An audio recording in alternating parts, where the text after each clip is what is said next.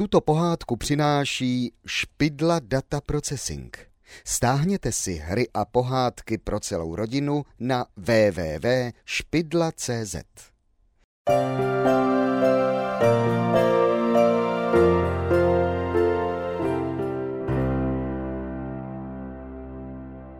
Chodská pohádka o třech líných jedlících.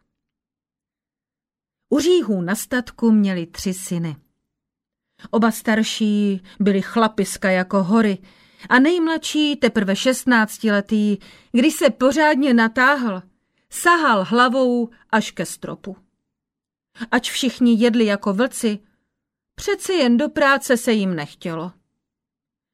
Kdysi otec jim řekl, hoši, dnes není jiné pomoci, musíte jeti se mnou do lesa porazit nějaký ten strom, neboť matka už nemá čím topit. Ale hoši, kteří leželi na zahradě a vyhřívali se na sluníčku, ani na to neodpověděli a také se nehnuli. Toliko nejstarší Matěj řekl, táto, máte rozum? Chcete, aby se nám něco stalo? Což nevíte, že já jsem dítě, Vašek je dítě a také Martin je dítě.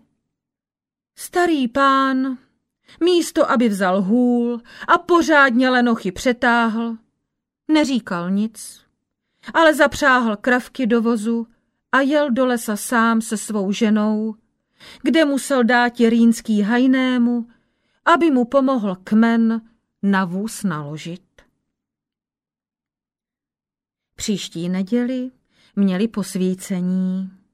A proto starý hříha řekl ženě, upec těm chlapcům nějaké koláče a pořádně vykrmenou hus. Jedna z nich se bez toho tučností už dusí. Říhová poslechla a hned časně z rána dala hus do trouby. A když bylo po snídani, šla s mužem do kostela. Už se domů vrátila hus do pekla, ale hoši ještě leželi na půdě a spali jako dudci. Tu volá starý na půdu. Jářku, chlapci, vstávejte! Matka vám napekla mísu koláčů a taky hus je propečená, že to jen voní. Mládenci protřeli si oči ale tentokrát hned rychle vstali a oblékajíce se teprve cestou volali jeden přes druhého. Co povídáte, tatíčku? Matka, že upekla koláče, ale jen jednu mísu jich a jen jednu husu. A nejstarší dodal, vždyť jsme tři chlapy na to, já chlap, Vašek chlap, Martin chlap. Ach, to bude málo, to bude málo. A opravdu, než se starý vrátil z chléva, kam se šel jenom na chvíli podívat, už nebylo po koláčích a po huse ani památky. Pro pána krále, vy už jste to všechno snědli, divil se otec. Nedivte se, tatíku, Vždyť jsme tři chlapy a byla jenom jedna hus a ta byla ještě dutá, vysvětloval Vašek otci a šel si s bratry zaslehnout na zahradu, kde právě hrušky dozrávaly. Jářku Martine, kdyby tak byl košík těch hrušek? Víš co, ty jsi z nás nejmladší.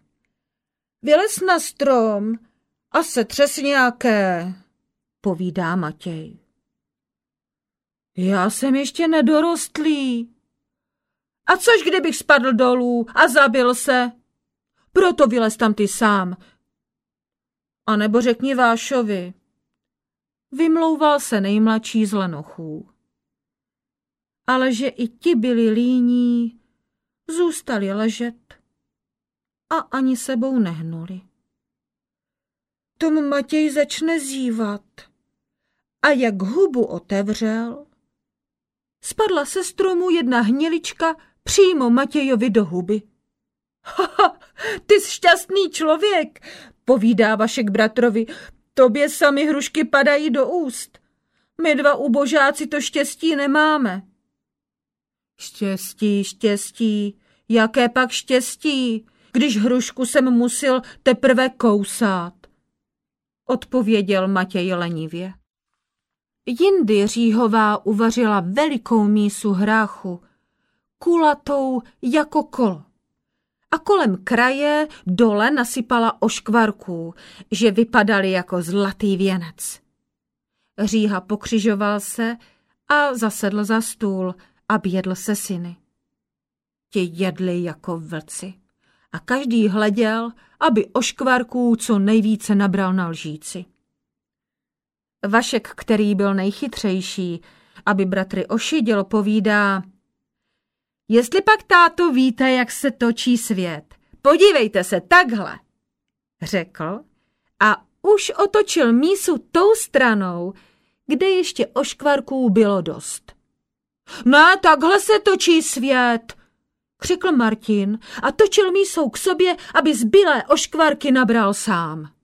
Bané, takhle se točí svět, vy hlupáci, zvolal Matěj a chtěl mísu k sobě natočit, ale že jejich otce to už pohněvalo. Chytil mísu a uhodil jí o zem z volav. A takhle hrom bije, vy taškáři. Tentokrát nebylo z oběda nic. A s hladem vstávali všichni od stolu, že nemohli se porovnat. Ale myslím, že jim hladem kručí dodnes žaludku, protože když otec a matka jim umřeli, svou leností přišli o všecko a stali se žebráky.